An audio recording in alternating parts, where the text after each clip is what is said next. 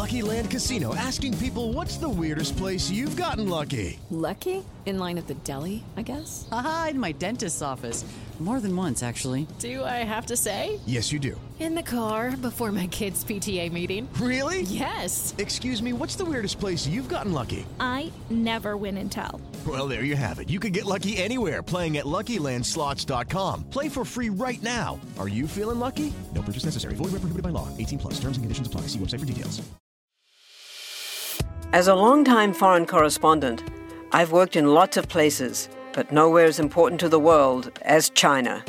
I'm Jane Perlez, former Beijing bureau chief for the New York Times.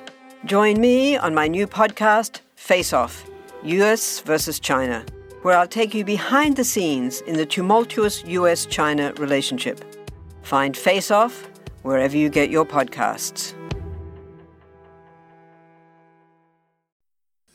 Hello, I'm David Crowther from the History of England. All I can tell you, good people, is that English history is a hoot. Absolutely stuffed with everything the heart could wish for drama, love, hate, war, death, destruction, heroism, religion, art, literature, and jinx as high as you can imagine. I mean, if it's not there, a word doesn't exist for it. And there are some very funny moments, and on occasion, even dancing. So look, here I sit in my shed in the sun and the rain, telling you about the story I've loved since I was a nipper. It's good, accurate history, don't get me wrong, but it's also drama and the way people lived and died and why it matters. So come and join me in the shed, and together we'll go all the way from the chaos as the Romans left Britain without so much as a by your leave, all the way through to those beaches we were going to fight on. It's available on a good podcatcher near you, or you can subscribe on acast.com. It'll be fun, seriously.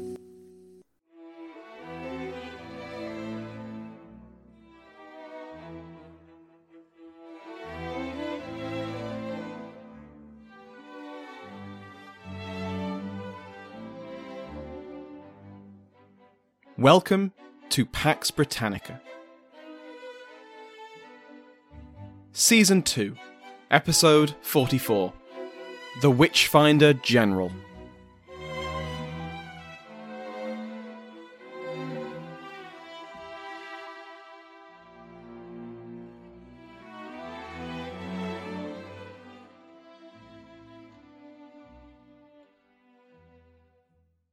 Welcome back to Pax Britannica. I'm your host, Samuel Hume. Before we begin today, I'd like to thank my Patreon House of Lords, which has been joined by the Earl of Evesham, Justin Venegas, and Max Viscount Johnson. Like all other patrons, they can now listen to this and every other episode ad-free. Go to patreon.com slash Pax Britannica to find out more. I should also say that for listeners in Russia, this will be the last episode available on the feed to Russian IP addresses. This is due to my host complying with sanctions over Putin's horrendous invasion of Ukraine and the danger posed to its employees who work in Russia. I haven't spoken about these events in the podcast or on social media because, to be honest, what can I really contribute? But I will take this opportunity to ask that if you can donate to help the victims of the Russian invasion, please do so. I'll leave a few links in the show notes. We left off last week with young Rebecca West giving evidence at the trial of her mother and neighbours who were rotting in the dungeon of Colchester Castle. She recited to court not the first, not the second, but the third rendition of her initiation into the witch cult. The fact that her testimony had drastically changed in the time span, location, attendees at the Sabbat, and the events themselves mattered not one jot. The accusers of the Colchester Six were subsequently brought in to give their own testimony, after having been informed of Rebecca's new tale. They confirmed that it was all true, even though this now contradicted their earlier testimony.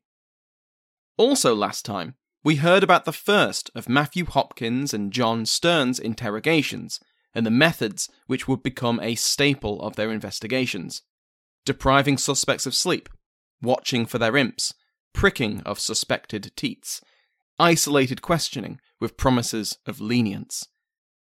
Today, we continue the tale of young Master Hopkins as he claims the title that made him perhaps the most famous witch hunter in all of European history, certainly the English speaking world the Witchfinder General. At this stage, however, the prime movers in the Essex witch hunt were not Stern and Hopkins, but the magistrates they were assisting Sir Harbottle Grimston and Sir Thomas Bowes.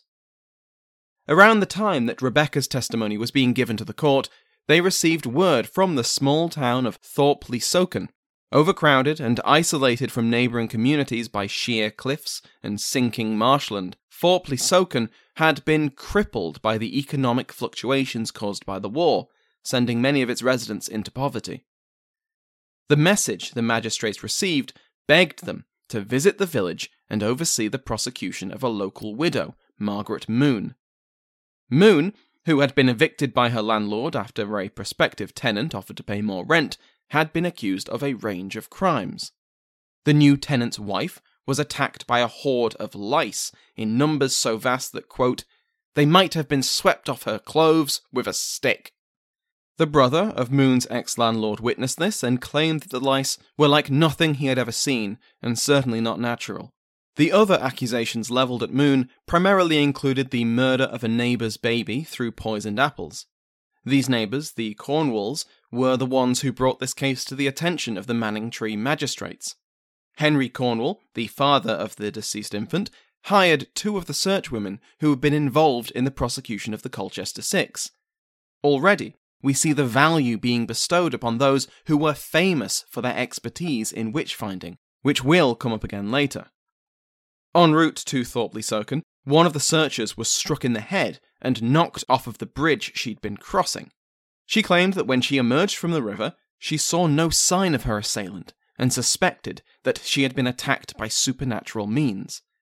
What's more likely is that she slipped, but hey, that would just be embarrassing.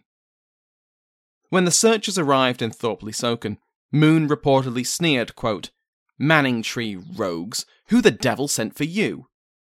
Moon was much less cooperative with the searchers than Clark had been, having to be physically stripped of her clothes when she refused to undress herself. The searchers subsequently found, quote, three long teats, or bigs, in her secret parts, which seemed to have lately been sucked. Now, Moon seems to have caved to her accusers, agreeing to summon her imps if they provided her with beer and bread. They did so, and Moon dipped the beer into the bread, left it near a wall cavity, and called out their names. When the imps didn't appear as ordered, Moon flew into a rage and denounced her daughters as having stolen them, demanding that they be arrested too. When they were, and the same growths were found on their bodies, one confessed only to having, quote, felt something come into the bed about her legs, being at that time broad awake, end quote, after her mother scolded her for not doing her chores. Like in Manningtree, the women were watched over the weekend, with Henry Cornwall volunteering for the first shift. Something that vaguely resembled a rat but gave off a horrendous odour apparently dropped out of Moon's skirts. Moon then told her watchers to try and catch it, but oddly enough, they didn't want to touch it. Moon held out until the Monday night, when she confessed to having twelve imps, blasphemous mockeries of the disciples, and named them. She confessed to the crimes she had been accused of, and many more. Moon and her daughters were to be held until the magistrates arrived, and they were taking their time. Over the next week, they stopped by two other villages after hearing rumours of other active witches. Alresford, in search for Mary Greenlife, and the neighbouring Wivenhoe to order Mary Johnson watched until their return. Once Grimston and Bowes arrived in Thorpe le Soken, Moon denied everything. She had never confessed to any of the accusations, nor had she denounced her daughters or attempted to summon any imps. Unfortunately for her, her neighbours unanimously insisted that she had, and informed the magistrates in detail. Perhaps the most interesting thing for justices who were already in the middle of Elizabeth Clark's trial was that Moon had supposedly confirmed that she had worked with the Manningtree witches. Here, Grimston and Bowes had evidence, however flimsy, of a witchcraft conspiracy that spread across the godly society of Essex. Through April and May 1645, their work proceeded at breakneck speed. As word spread of the hunt, the magistrates could scarcely take a break on their circuit without being informed of some maleficium from a few days or a few decades ago. Circumstances now allowed for local fears and grudges to manifest. In Great Clacton, several women were accused, with the local vicar arranging for them to be arrested and prosecuted on his own initiative. The preacher, Joseph Long, was known as a greedy drunkard. Just the previous year, he'd been censured for his failings. This aggressive action against the worst of all sinners, witches, was a significant boost to his popularity. Again, the witch hunting fervour was such that the Manningtree searchers were employed, paid from the parish coffers for their services. Grimston and Bowes travelled through Kirkby le Soken, Walton le Soken, Wivenhoe, St. Osyth, and Grimston's own estate at the hamlet of Ramsey, with testimony and interrogations of multiple witches at each stop.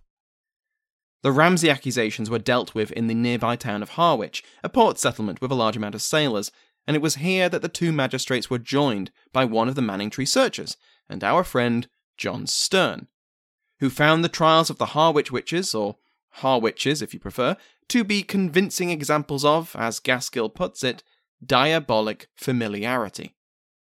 Whether suspects confessed or not, or if the searchers and watchers were successful or failed, the departure of Grimston and Bowes was matched with the transfer of the community's suspected witches to the dungeon of Colchester Castle. While the magistrates toured Essex, the War of the Three Kingdoms continued unabated, and naturally the towns in the king's potential vengeful path were a bit concerned about their defences. The priorities of the municipal authorities were now how many men were under arms they could muster and how they would pay them.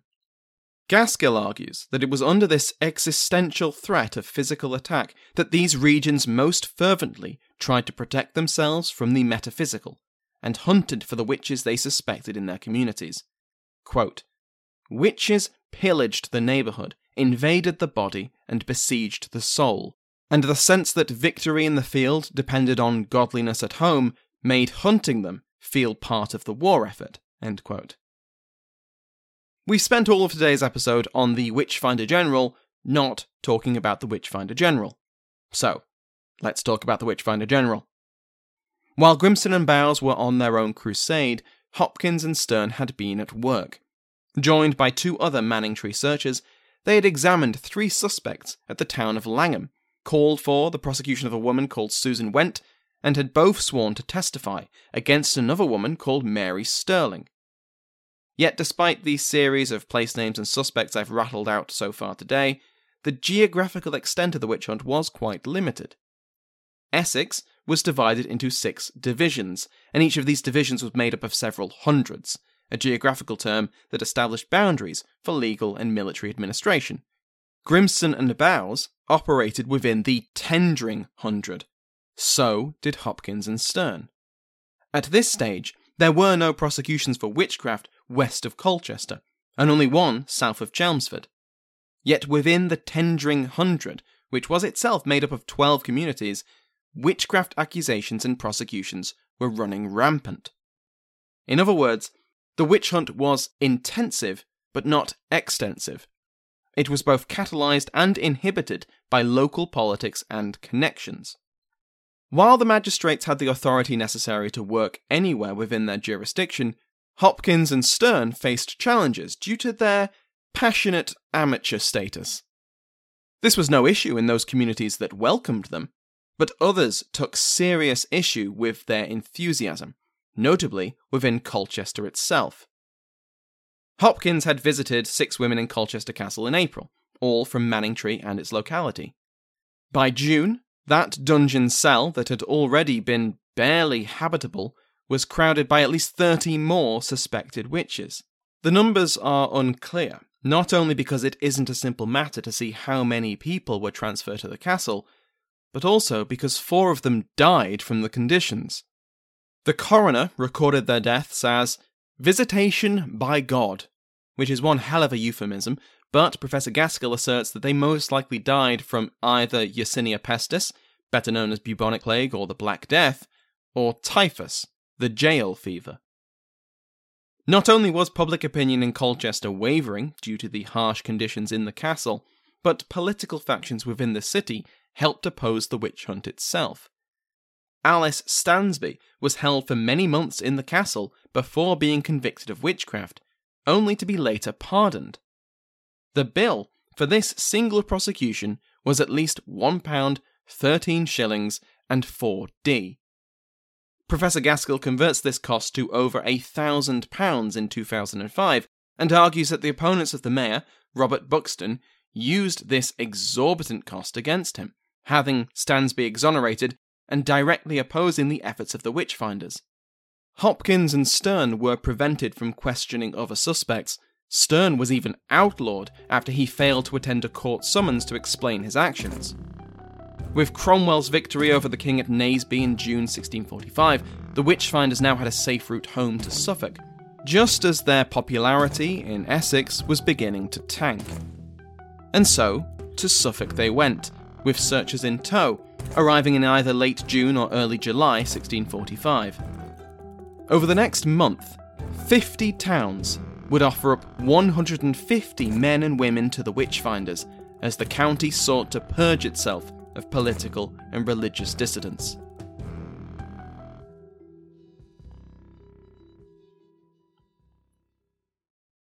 Lucky Land slots, you can get lucky just about anywhere. Dearly beloved, we are gathered here today to. Has anyone seen the bride and groom? Sorry, sorry, we're here. We were getting lucky in the limo and we lost track of time. No, Lucky Land Casino, with cash prizes that add up quicker than a guest registry. In that case, I pronounce you lucky. Play for free at LuckyLandSlots.com. Daily bonuses are waiting. No purchase necessary. Void where prohibited by law. 18 plus. Terms and conditions apply. See website for details. Was the Sphinx 10,000 years old? Were there serial killers in ancient Greece and Rome? What were the lives of transgender, intersex, and non binary people like in the ancient world? We're Jen. And Jenny. From Ancient History Fangirl. We tell you true stories and tall tales of the ancient world. Sometimes we do it tipsy. Sometimes we have amazing guests on our show historians like Barry Strauss, podcasters like Liv Albert, Mike Duncan, and authors like Joanne Harris and Ben Aaronovitch. We take you to the top of Hadrian's Wall to watch the Roman Empire fall at the end of the world. We walk the catacombs beneath the temple of the feathered serpent under Teotihuacan. We walk the sacred spirals of the Nazca Lines in search of ancient secrets. And we explore mythology from ancient cultures around the world. Come find us at ancienthistoryfangirl.com or wherever you get your podcasts. As Hopkins and Stern crossed the county line into the familiar countryside of Suffolk, the legal situation they found themselves in was probably at the top of their minds. So far, the witch-finders had been operating under the legal authority bestowed upon them by the magistrates Grimston and Bowes. Stern had been given a warrant to investigate the Manningtree witches, and they had exploited this legal umbrella to great effect. Now, though, they were in a completely different situation. The warrant had only been valid within the Tendring hundred, but Hopkins and Stern had not only just left the hundred, but they left the county of Essex itself. Worse, the kingdom was at war, and a group of strangers travelling the land without appropriate authority was just asking for trouble. They potentially faced accusations of spying or banditry. It was around this time that Hopkins seems to have been referred to as the Witchfinder General. Professor Gaskill writes, quote, It is tempting to think that the Witchfinders had obtained a more comprehensive commission from higher up the chain of command, such as that procured by Dowsing from the Earl of Manchester. Contemporaries certainly came to believe that Parliament, or a representative thereof, had appointed Hopkins as an agent with a commission to discover witches. The Dowsing that Gaskill refers to was the travelling iconoclast William Dowsing, who toured the region, reforming, or vandalising, depending on your point of view, the Laudian churches he found. Gaskill often links the godly motivations of Dowsing with the godly motivations of Hopkins and Stern, and it is easy to see why. Whether or not the Witchfinders had the correct papers or not, it was of paramount importance that they pick the right places to offer their services. As Colchester had shown, a legal warrant wasn't worth the paper it was written on if the local authorities were opposed to their work. And so Hopkins and Stern prioritized communities where both the public and the elite were zealously opposed to witchcraft. In Suffolk, this seems to have manifested particularly against suspected royalists and suspected Catholics. Where Essex was fairly unified in its Puritanism, Suffolk's Presbyterians, while dominant, still had to contend with unorthodoxy. Here, the witch finders divided. Hopkins, younger and without ties, went to the east of the county. Stern took the west, where his travels rarely took him far from his family home. Hopkins's chosen route was around 300 miles and appears to have been one long journey. I had originally intended to follow Sterne's travels at this point, but it would mostly be a list of names and places and confessions of a type we've heard many times already. One notable event from his travels that is worth a mention is the first male confession of the hunt. Men had never been considered safe from the temptations of the devil, but were generally seen as more morally robust than women. A legacy of Eve, many preachers considered women to be more vulnerable to sin, passionate, and sexual creatures. We only have to look at the Malleus Maleficarum and its horrendous gynophobia to see an extreme example of this line of thought. Despite women facing the vast majority of witchcraft accusations, men were also accused and convicted in significant numbers across Europe, and in some places were the vast majority of both accusations and convictions. Yet so far in the East Anglian trials, every accusation has been levelled at a woman. So, it is quite the change of pace when Sterne, visiting the town of Long Melford, was approached by Alexander Sussums. Sussums is noted by Gaskill as being of, quote, modest means. He came to Stern in order to be searched out of guilt. This was a novelty for Stern. All previous searches had been on women, and so conducted by women out of decency, and so Stern appears to have undertaken the examination himself. Sussums directed him to his marks, and confessed that he had been suckled by imps for sixteen years. This was enough for Stern, and the witchfinder ordered Sussums arrested and prepared for trial. Why Sussums had been so forthcoming is a mystery, although Stern later noted that Sussums had been freed. And so to the Witchfinder General himself. After parting ways with Stern, Hopkins's first port of call was most likely the town of Chattisham. Here, he heard the confessions of multiple witches. One described having sex with the devil, who was deathly cold to the touch, and of using her newfound imps to murder first her daughter, then her grandchild. A husband and wife team were also arrested and interrogated, while an individual who was possibly their son fled to Connecticut after their trial. From Chattisham, Hopkins moved further east, into Ipswich proper and through its surrounding communities. At each stop, he was flooded with new claims and accusations and more work to be done, with the associated costs from local parishes going towards the keeping of Hopkins and his entourage. Eventually, the witch-finders arrived in the village of Framlingham, the ancestral seat of the Howard family. The region was a hotbed of Catholicism and recusancy. The Howards had been religious conservatives during the reign of Henry VIII, with the patriarch and his heir going to the block after fears of a Catholic restoration upon the king's death came to a head. Framlingham Castle was where then Princess Mary had declared herself queen, in opposition to the Protestant Lady Jane Grey. Her sister and successor Elizabeth had turned the fortification into a prison for religious dissidents to her settlement, while James finally returned it to the Howard family. It had then been sold by the Howards to a Puritan, who in turn bequeathed the building to Cambridge University. By the time Hopkins arrived, the castle was falling into ruin, its keep and walls being cannibalized for building materials, while the well had run dry. Yet, important for our purposes and for Hopkins, the castle's moat was still full. Framlingham was a community under stress. Not the first one we've seen so far, but notable for its circumstances. There was little land and few jobs for the residents, and in 1642 the area became the destination for large numbers of refugees fleeing the war in Ireland, straining the lack of opportunities even further. The Puritan, who had once owned the castle, had ordered a workhouse built within its walls to help provide employment, but it would not be built until way after the Restoration. The wealth disparity between those within Old Framlingham, within the ancient Saxon ditch that surrounded the area, and those outside of it, was growing. It is worth noting that all the women suspected of witchcraft and brought to trial from Framlingham lived in poverty outside the ditch. At least six women, and possibly as many as twelve, were accused of witchcraft and interrogated. Witches from other communities were brought to Framlingham Castle to be swum in its moat, and some of the local witches may have enjoyed the same fate. This was the famous or infamous ordeal by water. In this case, to be innocent was to sink, while the guilty floated, no matter the efforts of those conducting the trial.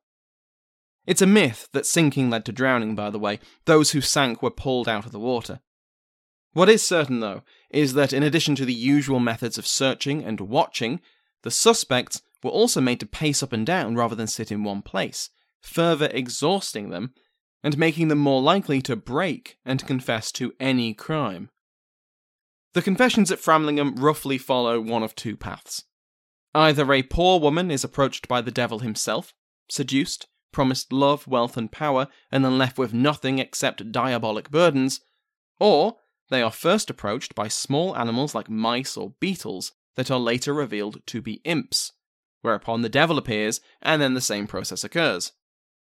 Professor Gaskill suggests that it was genuine guilt, catalyzed by the extreme conditions the suspects were forced into, that led to their bizarre confessions.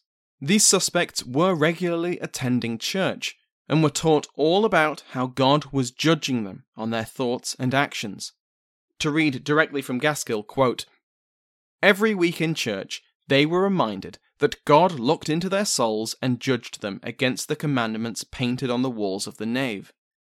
Dreams could be demonic invasions, evil thoughts projected to cause harm. The result was guilt, especially in women, a burden of fear, failed responsibility, and spiritual vulnerability. And no guilt was more acutely felt than sexual guilt, in the chasm between the ideals of chastity, modesty, and love on one side, and the reckless insistence of desire on the other. In the confessions of these women can be heard the lament of age for vanished youth, yearning for intimacy and kindness, indulgence in heart fluttering seduction and abandon. Hopkins left Framlingham and headed to Great Glenham, investigating local suspicions as he went. It appears that the suspects from these communities were all sent to Ipswich for trial, where Nathaniel Bacon, a close friend of Hopkins' father 20 years previously, was the magistrate. The jail at Bury St Edmunds was already full, while small village toll booths often hosted at least one suspect to try and lessen the burden at the larger institutions. The Assizes season was close at this point, though, and before Hopkins could attend those in Suffolk, both himself and Stern had been summoned back to Chelmsford to give evidence. En route back to Essex, Hopkins did not rest. Why waste the opportunity to do God's work after all, especially when he still needed to eat? Stopping at Rushmere, he confiscated a knife from a witch's home after she openly considered taking her own life before she was brought to trial. At Halesworth, a cooper named Thomas Everard confessed to being forcibly made a witch, having then married another witch, and raising their children to also be witches. When they became grandparents, they had murdered the child. The tale at Halesworth was dramatic. An entire family, on both sides of the marriage, either confessed to witchcraft or had been victims in the confessions of others. At the parish of Horham and Athelington, however, Hopkins came across some opposition. He had conducted his business as usual, received a confession, and made arrangements for their prosecution after his departure. The residents, though, began to kick up a fuss at both the bill the witchfinder had charged them for his services and over the prospective innocence of the suspects. Hopkins and his associates were ejected from the parish, and a contemporary recorded quote, She said, when the witchfinders came into the neighbourhood, that they had one woman under trial who, she very believed was innocent. But being kept long fasting and without sleep, she confessed and called her imp Nan. This good gentlewoman told me that her husband, a very learned, ingenious gentleman, having indignation at the thing, he and she went to the house, and put the people out of doors, and gave the poor woman some meat, and let her go to bed. When asked after Hopkins and his searchers were expelled she claimed to have no knowledge or memory of ever confessing, so brutal was the supposedly gentle questioning, and explained that she had a chicken she sometimes called Nan. It really does show how important it was for the witch-finders to have the local authorities on their side. The opposition of just one gentry family could throw their whole work into doubt. In the third week of July 1645, the Chelmsford Assize was brought into session. The authority that had been sent from London to prosecute the session's business was not a circuit judge, as was usual. The judicial process was expected to be upheld by professionally trained justices with decades of legal experience on commission from London, judges who knew what kind of evidence was acceptable and what must be discarded lest the innocent be found guilty. What had changed was the war. The conflict meant that instead of the legally trained circuit judges, the Chelmsford Assizes in 1645 were overseen by the Earl of Warwick, a man with a complete lack of legal training but a strong parliamentarian fervour. He was an opponent of Laudianism, a patron of Puritans, and Lord Lieutenant of Essex. He knew his way around a battlefield, but he was completely lost in a courtroom. In a trial like this, where witness testimony was the only evidence, deciphering the legal minutiae was necessary to avoid a miscarriage of justice on an immense scale. For the women on trial, they couldn't, in their wildest nightmares, have imagined a worse decider of their fates. Thank you to my House of Lords, including but not limited to the King's favourite Frederick, the Duchess of Devon Michelle Gersich, the Marquis of Dorset Thomas Kessler, the Earl of Fortescue Alistair Fanish. Remember that every patron, regardless of rank, receives an RSS feed which you can put in any podcast app to listen to the podcast ad free. Thank you to everyone who has supported me on Patreon or donated through PayPal, left a review, or told a friend about the podcast. If you aren't already a listener of the History of England, go and give it a try today. David's show is the standard to which all other history podcasts are judged and often found wanting. I've been a listener for years and years, and David is currently making his way through the reign of James VI and First. If you enjoyed season 1 of PAX and wanted more, go listen to the recent episodes of the History of England. Thank you to Sounds Like an Earful for the interval music used in today's episode, to my entire House of Lords, and to you for listening.